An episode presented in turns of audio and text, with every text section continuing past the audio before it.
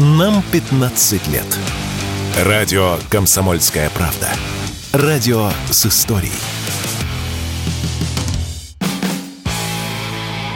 Автоньюз. Совместный проект радио КП. Издательского дома «За рулем». Минпромторг разрешил чиновникам закупать почти все автомобили российского производства. В длинном списке есть даже такие машины, которых пока и на дорогах не встретишь. И теперь у чиновников выбор шире, чем у тех, кто хочет поиграть, допустим, в льготный автокредит. С вами Максим Кадаков, главный редактор журнала «За рулем». Минпромторг расширил перечень автомобилей, которые рекомендованы для приоритетного использования государственными и муниципальными служащими в служебных целях. Можно было идти по одному из двух путей. Первый – это закупка только высоко локализованных автомобилей, а таких немного.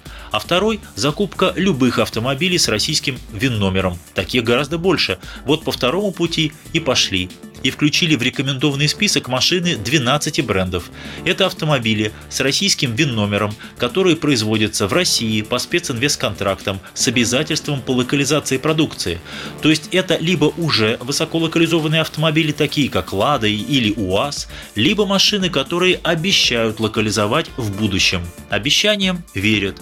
В сумме набралось более 35 моделей, которые можно закупать чиновникам. Здесь все «Лады», от «Весты» до «Нивы», Нивы, все москвичи, которые сейчас выпускаются, Аурусы, Сенат и Комендант, все УАЗики. Есть даже пикап Solers ST6, который сейчас стоит около 2,5 миллионов рублей. Все электромобили и гибридомобили Эволют, которые делают в Липецкой области. Все автомобили Хавал, которые делают в Тульской области. Это Джиллион, Дарго, F7, Большой Рамник H9, кроссовер M6. Автомобили Каи, Баик и СВМ, которые делают в Калининграде на заводе Автотор. Кроме того, в списке появились даже электромобили, новоиспеченные в Калининграде марки Amber Auto. Подразумевается первенец – электроседан А5 – машины размером с Октавию и Элантру. У нее электромотор мощностью 160 лошадиных сил, а литий-ионные батареи должны обеспечить запас хода до 520 километров. Гарантия, кстати, на батарею составляет 8 лет или 150 тысяч километров пробега, а на остальные узлы 3 года или 100 тысяч километров пробега. В оригинале это китайский седан, который выпускается на совместном предприятии концерна Janelink Motors Corporation. Первые электромобили Amber Auto опять уже сделаны в конце 2023 года, но пилотную партию будут продавать только в пределах Калининградского региона, чтобы получить первый опыт эксплуатации. Видимо, и закупать их будут исключительно местные госструктуры. Вы не поверите, но в списке есть даже Citroën, кроссовер C5 Air-Cross, который собирают на заводе ПСМА в Калужской области. Здесь схема еще сложнее. Инициатором проекта выступает мало кому известная компания «Автомобильные технологии», за которой стоит неназванный крупный российский инвестор. Компания «Автомобильные технологии» выступает импортером машины комплектов из Китая.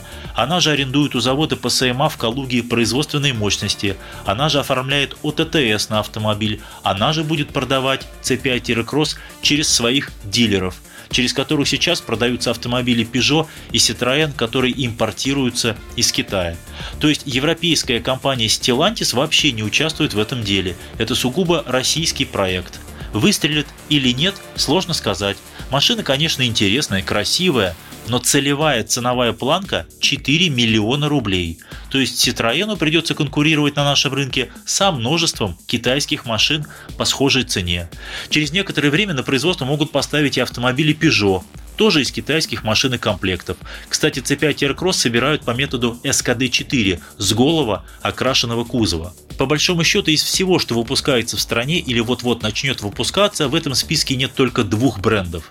Автомобили марки Solaris – которые начали выпускать на бывшем заводе Hyundai в Петербурге, и автомобили Excite, которые потихоньку начинают делать на бывшем заводе Nissan, там же в Петербурге. Но и эти модели наверняка скоро включат в список дозволенных. Означает ли это, что в скором времени все поименованные автомобили можно будет покупать и по программе льготного автокредитования? Увы, для льготных автокредитов список доступных машин не изменился и остается предельно узким – это все автомобили «Лада», УАЗики, самые дешевые «Газели», «Хавал Джиллион» тульской сборки, а также электромобили «Эволют» и «Москвич 3Е». Вот и весь выбор. Видимо, пикапы Solers и Citroёны важнее для чиновников, чем для обычных людей. С вами был Максим Кадаков, главный редактор журнала «За рулем». Не унывайте, еще поездим. Автоньюз. Совместный проект радио КП. Издательского дома «За рулем».